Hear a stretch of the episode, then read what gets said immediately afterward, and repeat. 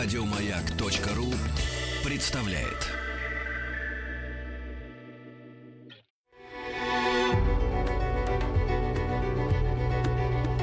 Много букв.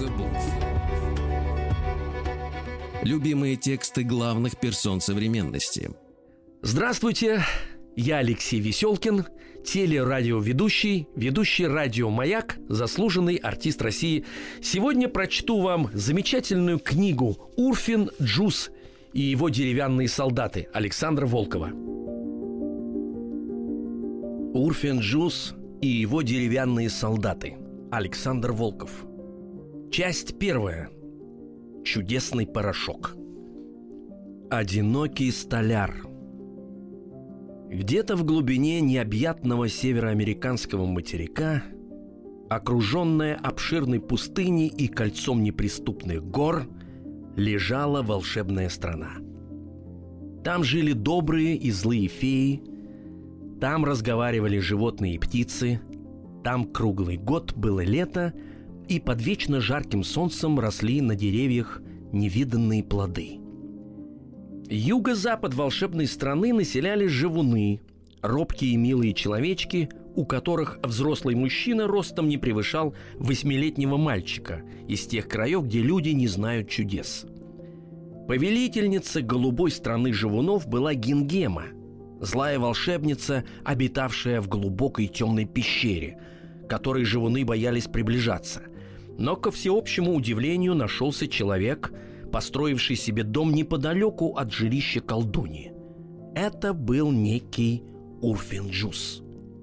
А от своих добрых, мягкосердечных соплеменников Урфин еще в детстве отличался сварливым характером. Он редко играл с ребятами, а если вступал в игру, то требовал, чтобы все ему подчинялись. И обычно игра с его участием оканчивалась дракой.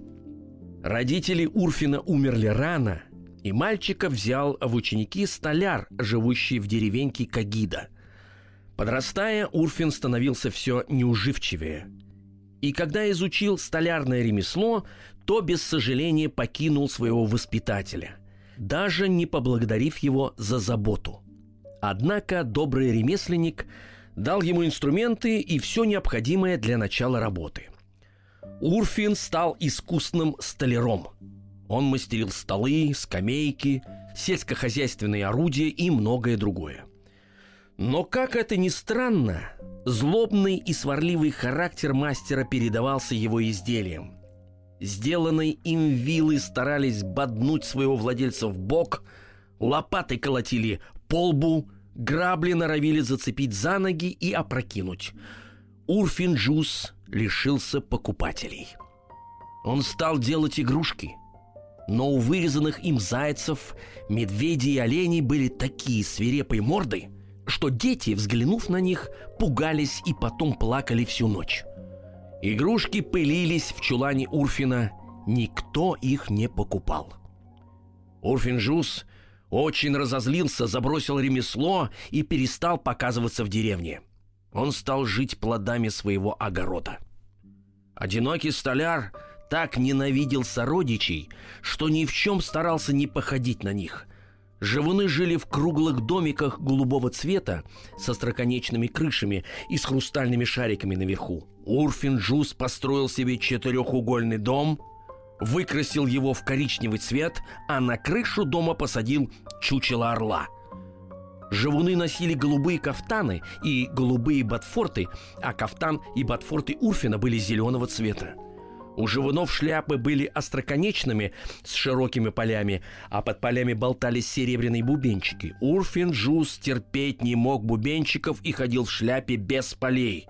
Мягкосердечные живуны плакали при всяком случае, а в мрачных глазах Урфина никто никогда не видал слезинки. Прошло несколько лет. Однажды Урфин Джюс явился к Гингеме, попросил старую колдунью взять его в услужение. Злая волшебница очень обрадовалась. На протяжении столетий ни один живун не вызывался добровольно служить Гингеме. И все ее приказания исполнялись только под угрозой кары. Теперь у колдуньи появился помощник. с охоты исполнявший всевозможные поручения. И чем неприятнее были для живунов распоряжения Гингемы, тем с большим усердием передавал их Урфин живунам. Угрюмому столяру особенно нравилось ходить к деревушкам голубой страны и налагать на жителей дань. Столько-то и столько-то змей, мышей, лягушек, пиявок и пауков. Живуны ужасно боялись змей, пауков и пиявок. Получив приказ собирать их, маленькие робкие человечки начинали рыдать. При этом они снимали шляпы и ставили их на землю, чтобы бубенчики своим звоном не мешали им плакать. А Урфин смотрел на слезы своих сородичей и злобно хохотал. Потом в назначенный день являлся с большими корзинами, собирал дань и отвозил их в пещеру Гингемы. Там это добро либо шло в пищу колдуньи, либо употреблялось на злые волшебства. Однажды злая Гингема, ненавидевшая весь род людской, задумала его уничтожить. Для этого она заколдовала чудовищный ураган и отправила его за горы, за пустыню, чтобы он разрушил все города, все селы и под их обломками похоронил людей. Но этого не случилось. На северо-западе волшебной страны жила добрая волшебница Велина. Она узнала о коварном замысле Гингемы и обезвредила его. Велина позволила урагану захватить в канзасской степи только один маленький домик-фургон, снятый с колес и поставленный на земь. По приказу Велины вихрь принес домик в страну живунов, бросил его на голову Гингемы, и злая волшебница погибла. К удивлению Велины, которая явилась поглядеть, как подействовало ее колдовство, в домике оказалась маленькая девочка Элли. Она вбежала за своим любимым песиком Татошкой в домик как раз перед тем, как вихрь подхватил и понес его. Велина не могла вернуть девочку домой и посоветовала ей идти за помощью в Изумрудный город, центр волшебной страны. О повелителе Изумрудного города, Гудвине Великом и Ужасном, ходили самые разные слухи. Молва утверждала, что Гудвину ничего не стоит не спаслать на поля огненный дождь или наводить все дома крысами и жабами. А потому о Гудвине разговаривали шепотом и с оглядкой, вдруг волшебник оскорбится каким-нибудь неосторожным словом. Элли послушалась добрую фею и отправилась к Гудвину, в надежде, что волшебник не так уж страшен, как о нем толкуют, и он поможет ей вернуться в Канзас. Девочке не пришлось встретиться с угрюмым столяром Урфином Джусом. В тот день, когда домик Элли раздавил Гингему, Урфина не было возле колдуньи. Он ушел по ее делам в отдаленную часть голубой страны. Известие о гибели волшебницы вызвало у Джуса и огорчение, и радость. Он жалел, что потерял могущественную покровительницу, но рассчитывал воспользоваться теперь богатством и властью волшебницы. В окрестностях пещеры было безлюдно. Элли с Татошкой ушли в Изумрудный город. У Джуса появилась мысль поселиться в пещере и объявить себя преемником Гингемы и повелителем голубой страны. Ведь робкие живуны не сумеют этому воспротивиться. Но задымленная пещера со связками копченых мышей на гвоздиках и чучелом крокодила под потолком и прочими принадлежностями волшебного ремесла выглядела такой сырой и мрачной, что Урфин содрогнулся. Пробормотал он. «Жить в этой могиле? Нет. Нет уж, благодарю покорно». Урфин начал разыскивать серебряные башмачки колдуньи, так как он знал, что Гингема дорожила ими больше всего. Но напрасно он обшаривал пещеру. Башмачков не было. «У-у-у-у-у», насмешливо раздалось с высокого намоста, и Урфин вздрогнул. Сверху на него смотрели глаза филина, светившиеся желтым светом во мраке пещеры. «Это Гуам?» «Не Гуам, а Гуамоколатокинт», сварливо возразил филин. «А где другие филины?» «Улетели». «Почему ты остался?» «Что мне делать в лесу? Ловить птиц, как простые филины и совы? Фи, я слишком стар и мудр для такого хлопотливого занятия». У Джуса мелькнула хитрая мысль. «Послушай, Гуам...» Филин молчал. «Гуамоко, Молчание. «Гуамоколатокинт!» «Слушаю тебя», — отозвался Филин. «Хочешь жить у меня?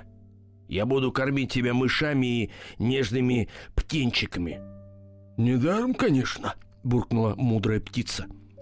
«Люди, увидев, что ты мне служишь, посчитают меня волшебником». «Неплохо придумано», — сказал Филин. «И для начала моей службы скажу, что ты напрасно ищешь серебряные башмачки. Их унес маленький зверек неизвестной мне породы». Зорко оглядев Урфина, Филин спросил: «А когда ты начнешь есть лягушек и пиявок?» «Что?» — удивился Урфин. «Есть пиявок? Зачем?» «Затем, что эта пища положена злым волшебникам по закону. Помнишь, как добросовестно Гингема ела мышей и закусывала пиявками?» Урфин вспомнил и содрогнулся. Еда старой волшебницы всегда вызывала у него отвращение, и во время завтраков и обедов Гингемы он под каким-нибудь предлогом уходил из пещеры. «Послушай, Гуамока, э, Гуамоколатокинт», — заискивающе сказал он, — «а нельзя ли обойтись без этого?» «Я тебе сказал, а дальше твое дело», — сухо закончил Филин.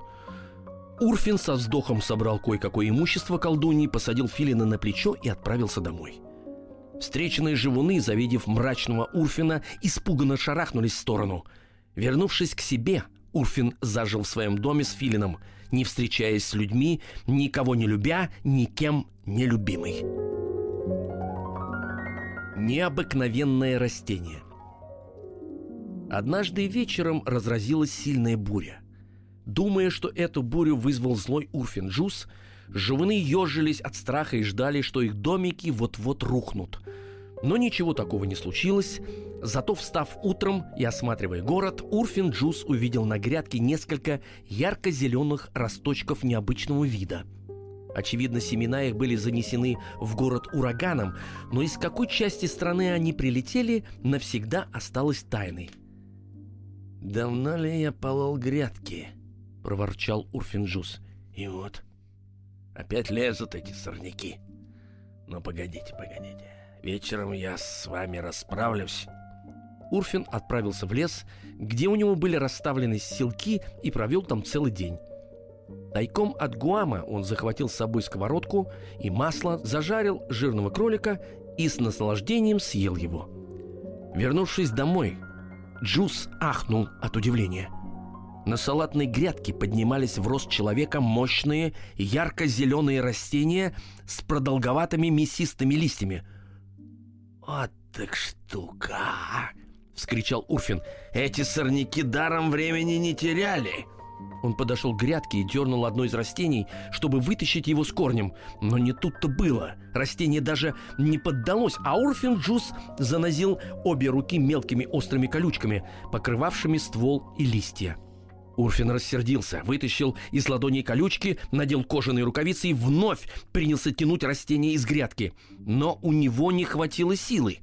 Тогда Урфин вооружился топором и принялся рубить растение под корень. Хряк, хряк, хряк! Врубался топор в сочные стебли, и растения падали на землю. «Так, так, так!» — торжествовал Урфин Джюс. Он воевал с сорняками, как с живыми врагами. Когда расправа была закончена, наступила ночь, и утомленный Урфин отправился спать. На следующее утро он вышел на крыльцо, и волосы у него на голове стали дыбом от изумления. И на салатной грядке, где оставались корни неизвестных сорняков, и на гладко утоптанной дорожке, куда столяр оттащил срубленные ветки, везде плотной стеной стояли высокие растения с ярко-зелеными мясистыми листьями. «Ах вы так!» — злобно взревел Урфин и ринулся в бой. Срубленные стебли и выкорчеванные корни столяр рубил на мелкие кусочки на чурбаке, который служил для колки дров. В конце огорода за деревьями был пустырь. Туда Урфин Джюс таскал изрубленные в кашу растения и в гневе расшвыривал во все стороны. Работа продолжалась целый день, но, наконец, огород был расчищен от растительных захватчиков, и усталый Урфин Джюс пошел отдыхать. Спал он плохо. Его мучили кошмары, ему чудилось, что неизвестные растения окружают его и стараются поранить колючками. Встав на рассвете, столяр первым делом отправился на пустырь посмотреть, что там творится. Отворив калитку, он тихо охнул и бессильно опустился на землю, потрясенный тем, что увидел. Жизненная сила незнакомых растений оказалась необычайной. Неплодородная земля пустыря была сплошь покрыта молодой зеленой порослью. Когда Урфин накануне в ярости разбрасывал зеленое крошево по сторонам, его брызги падали на столбы забора, на стволы деревьев. Эти брызги пустили там корни, и оттуда выглядывали молодые растеница. Пораженный внезапной догадкой, Урфин сбросил с себя сапоги. На их подошвах густо зеленели крошечные ростки. Росточки выглядывали из швов одежды. Чурбак для колки дров весь ощетинился побегами. Джус бросился в чулан. Рукоятка топора тоже была покрыта молодой порослью. Урфин сел на крыльцо и задумался. Что делать? Уйти отсюда и поселиться в другом месте? Но жалко покидать удобный вместительный дом и ухоженный огород. Урфин пошел к Филину. Тот сидел на насесте, прищурив от дневного света глаза. Джуз рассказал о своей беде. Филин, покачиваясь на жердочке, долго раздумывал. «Попробуй жарить их на солнышке», — через некоторое время посоветовал он. Урфин Джюс мелко изрубил несколько молодых побегов, сложил их на железный лист с загнутыми краями и отнес на открытую площадку под жаркие солнечные лучи. «Посмотрим, прорастете ли вы здесь», — зло пробормотал он себе под нос. «Если прорастете, я уйду из этих мест». Растения не проросли. У корней не хватило силы, чтобы пройти через лист железа. Через несколько часов жаркое солнце волшебной страны обратило зеленую массу в бурый порошок. «Все-таки не напрасно я кормлю Гуама», — сказал довольный Урфин. «Мудрая птица». Захватив тачку, Джуз отправился в Кагиду собирать у хозяек железные противени, на которых пекут пироги. Он вернулся с тачкой, доверху наполненной противенями. Урфин погрозил кулаком своим растительным недругам. «Теперь-то я с вами разделаюсь», — прошипел он сквозь стиснутые зубы. Началась прямо каторжная работа. Урфин Джуз не покладал рук от зари до зари, только днем делая краткий перерыв. Он действовал очень аккуратно. Наметив небольшую площадку, он тщательно очищал ее от растений, не оставляя ни малейшей частички. Выкопанные с корнями растения он измельчал в железном тазу и раскладывал сушить на противне, расставленные ровными рядами на солнечном месте. Бурый порошок Урфин ссыпал в железные ведра и закрывал железными крышками. Упорство и настойчивость делали свое дело. За неделю работы Джуз так измотался, что еле стоял на ногах. Переступая через порог, Урфин споткнулся, ведро накренилось, и часть бурого порошка просыпалась на медвежью шкуру, лежавшую у порога вместо ковра. Столяр не видел этого. Он убрал последнее ведро, закрыл его, как обычно, доплелся до кровати и уснул мертвым сном. Проснулся он от того, что кто-то настойчиво теребил его за руку, свесившуюся с кровати. Открыв глаза, Урфин оцепенел от ужаса. У кровати стоял медведь и держал в зубах рукав его кафтана. «Я погиб», — подумал столяр. «Он меня загрызет». Но откуда в доме взялся медведь? Дверь-то была закрыта. Минуты шли. Медведь не проявлял враждебных намерений, а только тащил Урфина за рукав, и вдруг послышался хриплый басистый голос. «Хозяин, пора вставать. Слишком долго спишь». Урфин был так изумлен, что кубарем скатился с кровати. Медвежья шкура, раньше лежавшая у порога, стояла на четырех лапах у постели столяра и мотала головой. «Это ожила шкура моего ручного медведя. Она ходит, разговаривает. Но отчего это? Неужели просыпанный порошок?» Чтобы проверить свою догадку, Урфин обратился к Филину. «Гуам... Гуамоко!» Филин молчал. «Послушай, ты наглая птица!» — свирепо заорал столяр. Довольно я ломал язык, полностью выговаривая твое проклятое имя. Если не хочешь отвечать, убирайся в лес и сам добывай себе пищу. Филин ответил примирительно. Ладно, не кипятись. Гуамока так э, Гуамока. Но на меньшее я не согласен. О чем ты хотел меня спросить? Правда ли, что жизненная сила неизвестного растения так велика, что даже его порошок оживил шкуру? Правда. Об этом растении я слыхал от мудрейшего из филинов, моего прапрадеда Криптофилакси. Хватит! Рявкнул Урфин. Замолчи! А ты, шкура, убирайся на место, не мешай мне думать. Шкура послушно отошла к порогу и улеглась на привычном месте. Вот так штука, пробормотал Урфин Джюс, усевшись у стола и подперев лохматую голову руками. Вопрос теперь в том, полезная для меня эта штука или нет.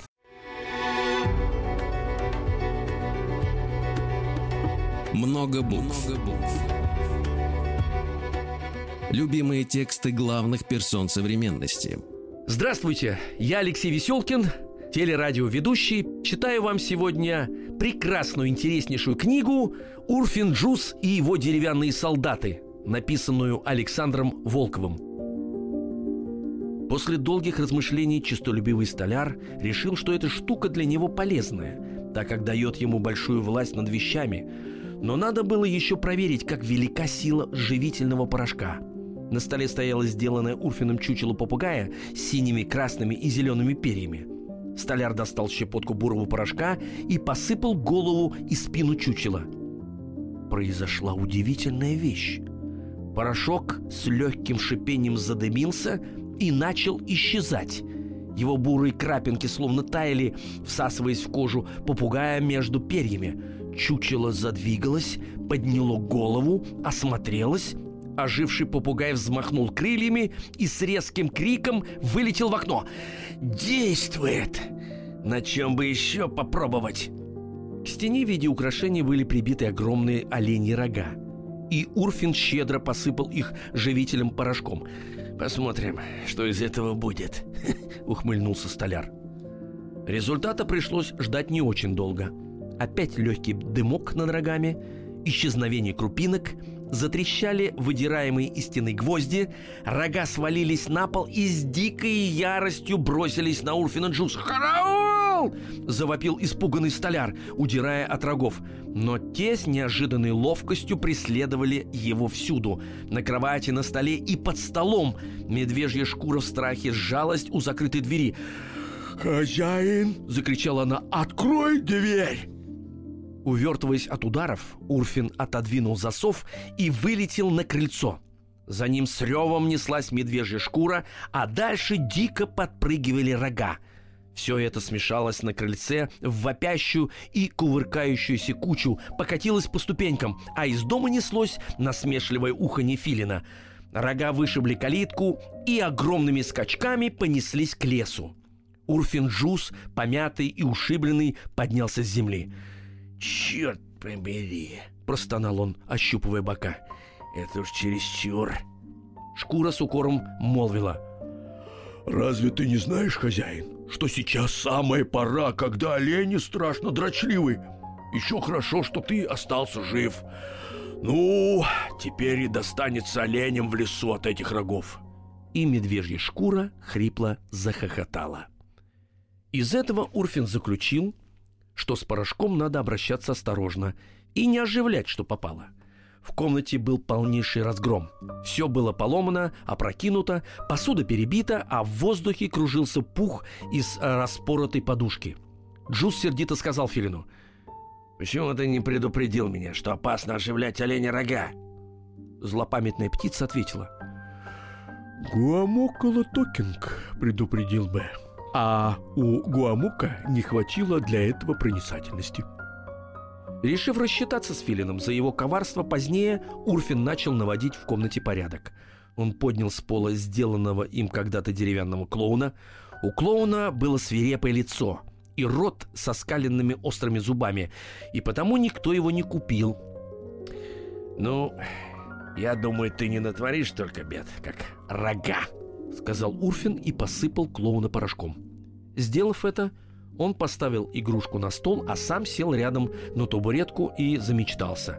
Опомнился он от острой боли. Ожившая игрушка впилась зубами ему в палец. «И ты туда же, дрянь!» — рассвирепел Урфин Джюс и с размаху швырнул клоуна на пол. Тот заковылял в дальний угол, спрятался за сундук и остался сидеть там, мотая для собственного удовольствия руками, ногами и головой.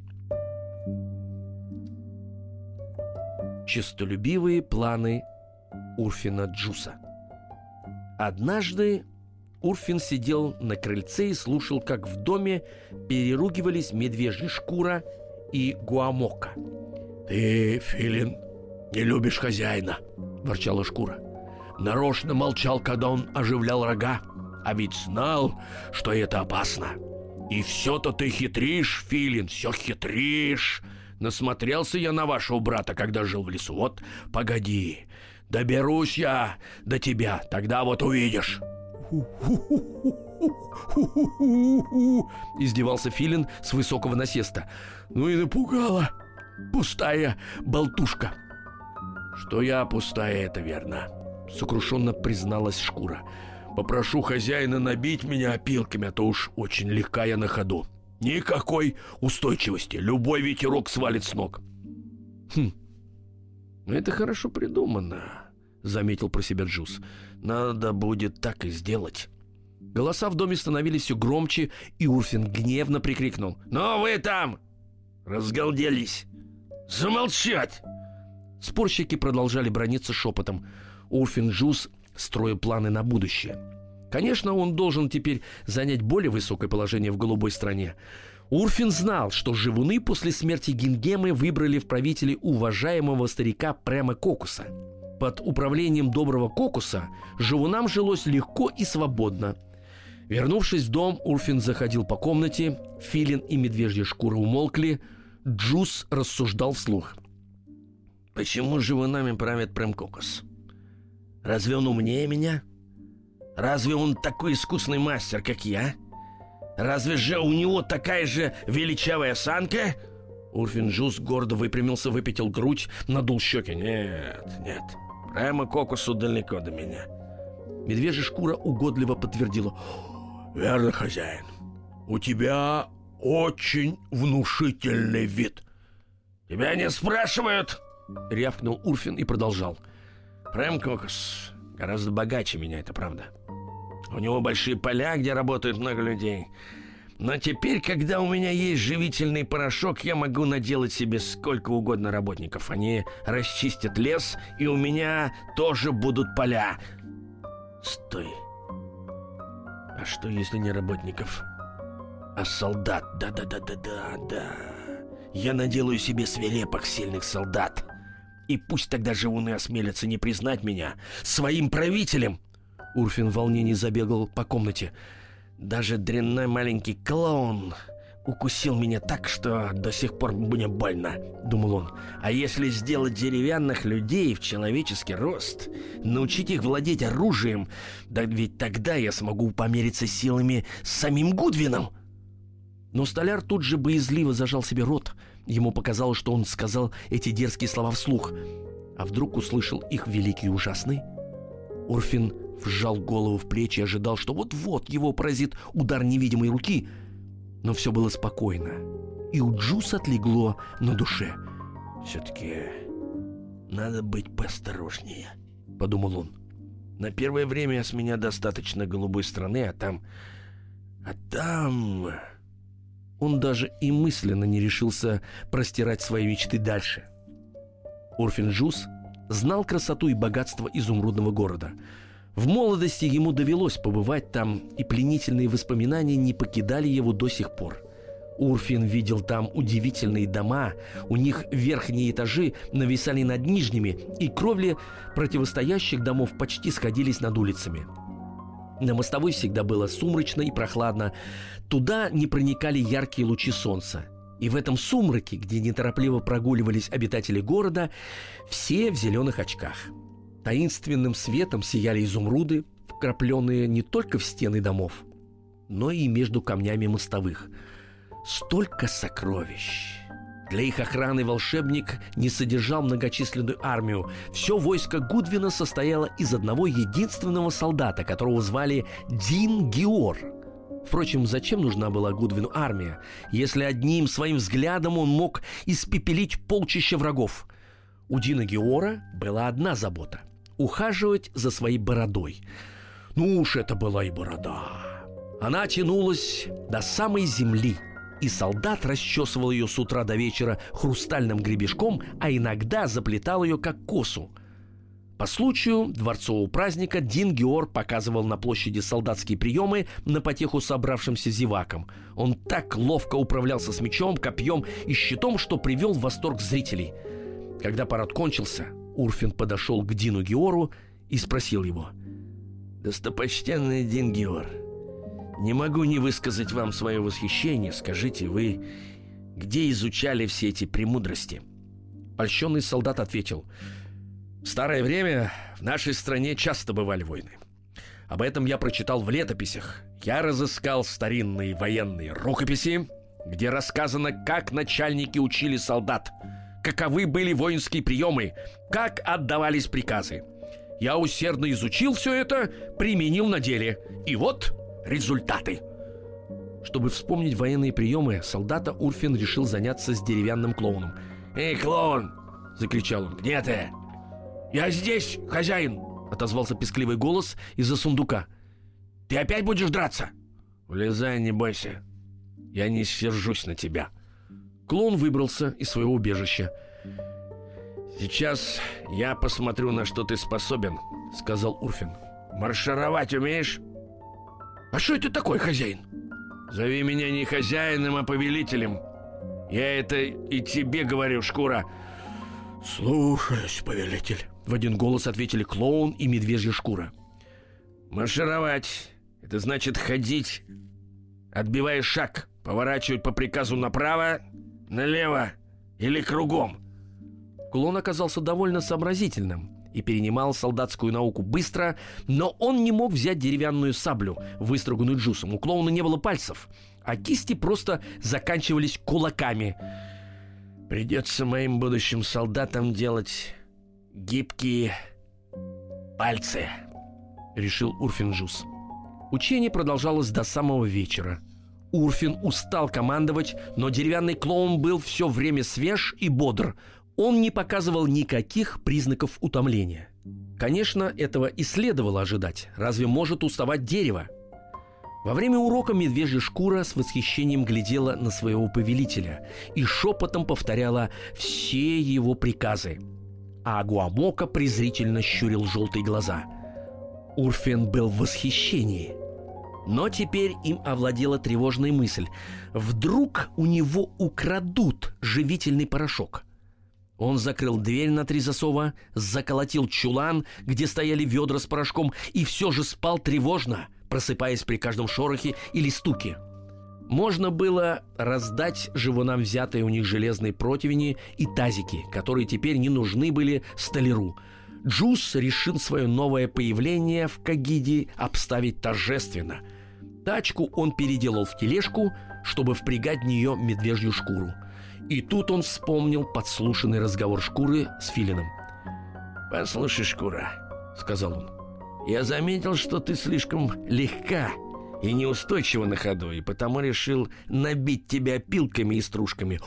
«О, повелитель, как ты мудр!» — с восхищением воскликнула простодушная шкура. В сарае Урфина опилок накопились груды, и набивка прошла быстро. Закончив ее, Джус задумался. «Вот что, шкура», — сказал он, — «я дам тебе имя». «О, повелитель!» — радостно вскричала медвежья шкура. «И это имя будет таким же длинным, как у филина?» «Нет», — сухо ответил Джус, — «наоборот, оно будет коротким. Ты будешь называться Топотун.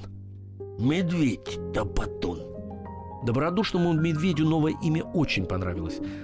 «Ох, как здорово!» — воскликнул он. «У меня будет э, самое звучное имя в голубой стране. Топотун!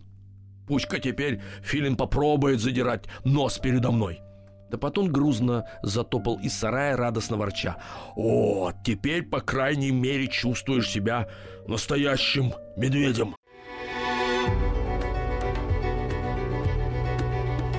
Много букв. Много букв. Любимые тексты главных персон современности. Здравствуйте, я Алексей Веселкин, актер, режиссер. Читаю для вас замечательную книжку, которую написал Александр Волков «Урфин Джюс и его деревянные солдаты». Урфин запряг Топотуна в тележку, взял с собой Гуамока и клоуна и с большим шиком въехал в Кагиду. Железные противни грохотали, когда тележка подпрыгивала на кочках, и пораженные живуны сбегались толпами. «Урфин Джюс! Урфин Джюс, могучий волшебник!» – перешептывались они. «Он оживил ручного медведя, издохшего в прошлом году!» Джюс слушал обрывки этих разговоров, и сердце его переполнялось гордостью. Он приказал хозяйкам разобрать противни, и те, боязливо косясь на медведя и филина, быстро очистили тележку. «Понимаете теперь, кто господин в Кагиде?» – сурово спросил Урфин. «Понимаем, понимаем», – смиренно ответили живуны и заплакали. Дома, поразмыслив, Урфин Джюс решил, что станет расходовать порошок крайне экономно. Он приказал жестянщику сделать несколько фляг с плотно завинчивающимися крышками, пересыпал в них порошок и закопал фляги под деревом в саду. В надежность чулана он уже не верил. Рождение деревянной армии. Урфин Джюс понимал, что если он один будет трудиться над созданием деревянной армии, даже и немногочисленной, то работа затянется надолго. В Кагиде появился медведь и заревел трубным голосом. Сбежались перепуганные живуны. «Наш повелитель Урфин Джюс, — объявил Топотун, — приказал, чтобы к нему каждый день приходили по шесть мужчин заготовлять бревна в лесу. Они должны являться со своими топорами и пилами». Живуны горько заплакали и согласились. В лесу Урфин Джюс пометил деревья, которые нужно было свалить, и указал, как их надо распиливать. Заготовленные кряжи из леса на двор Урфина перевозил Топотун. Там столяр расставлял их сушить, но не на солнце, а в тени, чтобы они не потрескались. Через несколько недель, когда бревна высохли, Урфин Джюс принялся за работу. Он начерно обтесывал туловище, делал заготовки для рук и ног. Урфин задумал на первое время ограничиться пятью взводами солдат, по десять в каждом взводе. Он считал, что этого вполне достаточно, чтобы захватить власть над голубой страной. Во главе каждого десятка солдат станет капрал, а командовать всеми будет генерал, предводитель деревянной армии.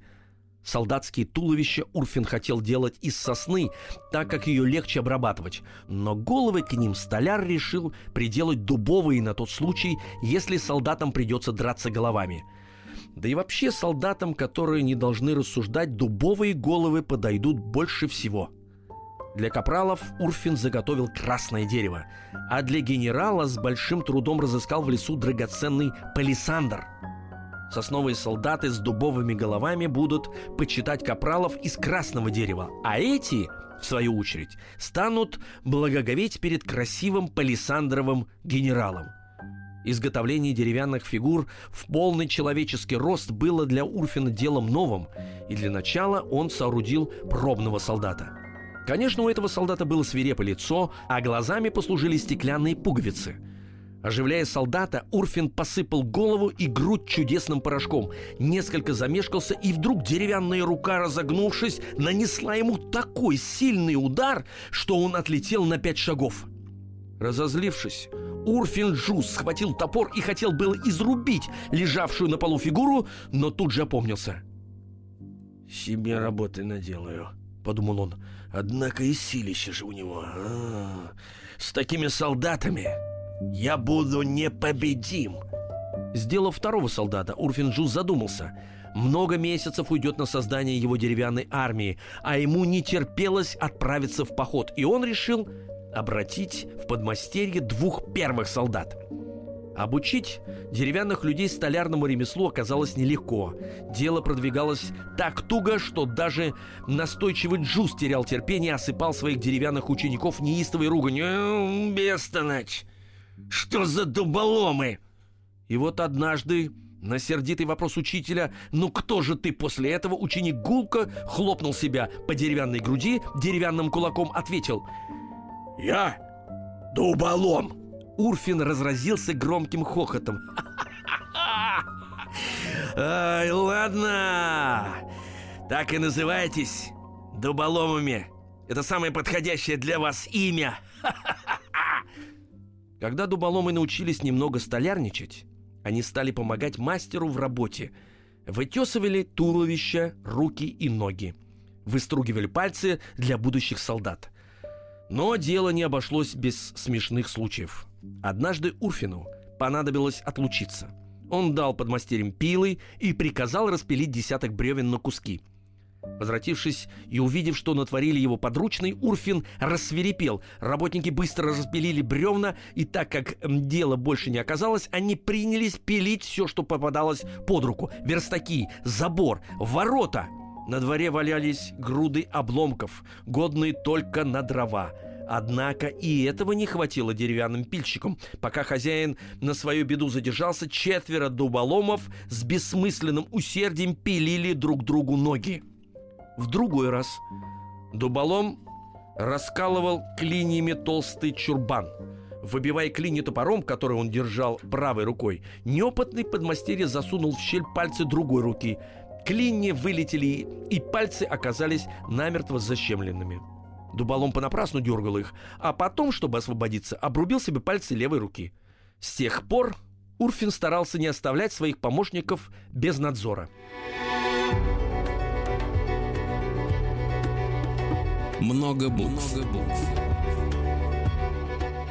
Что читают те, о ком говорят все? Еще больше подкастов на радиомаяк точка ру.